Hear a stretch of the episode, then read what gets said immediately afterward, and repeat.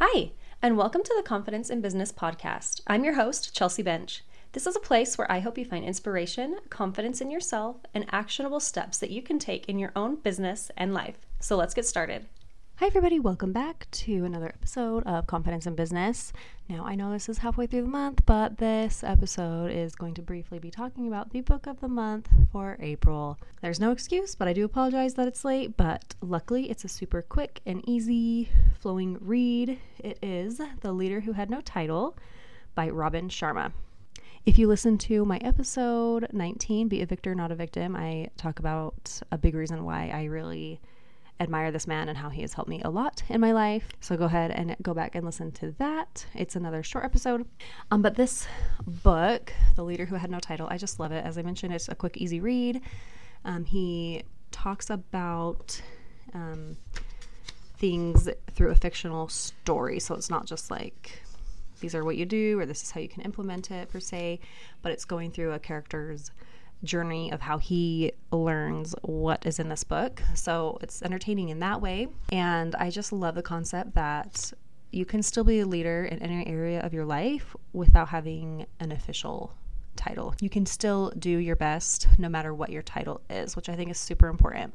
Um, to not limit ourselves by a title or no title. Some of, I'm just going to read some of the the chapter headers just to give you kind of an idea of what you would get in this book. So, as I mentioned, the character goes through like a little journey and he meets four different people. He meets he meets a a person that he worked with who takes him to meet four of the people that teaches him these concepts. So, the like their con- little conversations. So, so like some of the chapters say, you need no title to be a leader.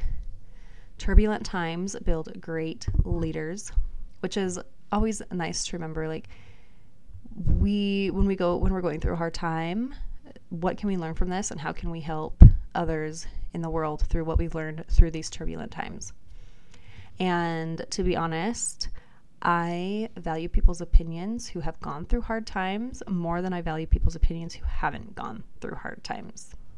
Because when you experience something, you understand it on a whole different level. Anyway, moving forward, um, another one is the deeper your relationships, the stronger your leadership. And to be a great leader, first become a great person. So, those were just some of the um, chapter headings.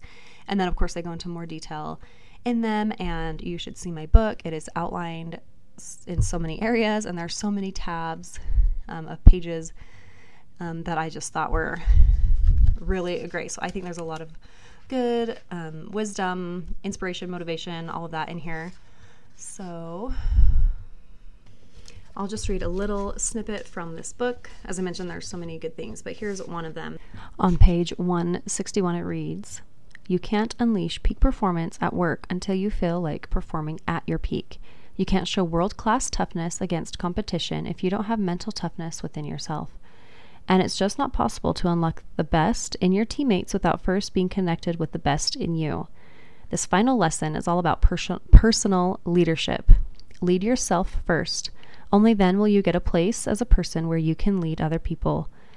Devote yourself to becoming so incredibly strong on the inside that you appear to be failure proof from the outside. Work really hard on yourself so that all the buried treasure slumbering deep within you begins to reveal itself to every element of the world around you. Here's just another line I wanted to read. It's on page 128 and it reads Just start off with the baby steps that will soon grow into habits.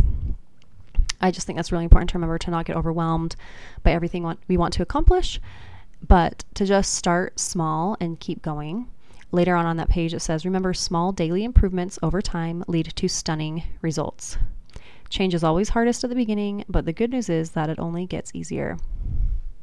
Those are just some little snippets wisdom, some good things. And again, we don't need to have an official title to be a leader, to be a leader of our lives, to be a leader of our tribes, of our companies or communities. We can step up and be a good person and do the best we can and bring the talents that we have and the wisdom that we have into certain situations. And we can help improve the world that way. Don't wait for a title. Don't be constrained by a title if you have one. Go and do your best. Live your best, work your best, be your best. and help improve the world and other people's lives. Thank you so much for listening to this episode of Confidence in Business. I hope you found value in it. And if you did, please leave a positive review and share it with your friends so that they can start taking steps towards their dreams. I would also love for you to join our Facebook group, Confidence in Business, where we can all connect, build relationships, and get helpful insight from each other. You can also reach out to me on Instagram at Confidence in Business. I would love to connect with you there as well. Remember, you were put on this earth for a reason, and you were put on this earth to succeed, whatever that looks like for you. You have a desire in your heart, and the world needs to hear it. You got this, girl.